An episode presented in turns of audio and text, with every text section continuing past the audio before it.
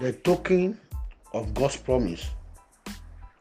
Second Chronicles chapter 7, verse number 14 says, If my people which are called by my name shall humble themselves and pray and seek my face and turn from their wicked ways, then will I hear from heaven and will forgive their sins and will heal their land.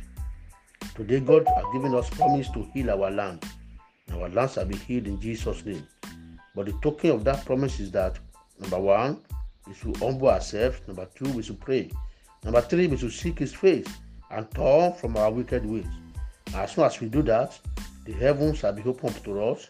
Our sins shall be forgiven. We shall be healed if there's any sickness in our in our life, and our land shall be healed. Therefore, today I prophesy to your life that your land shall be healed in Jesus' name. Your life too shall be healed in Jesus' name. As you call God today, God will answer you. Grace of God will be upon your life today to receive answer to all your requests in the name of Jesus Christ.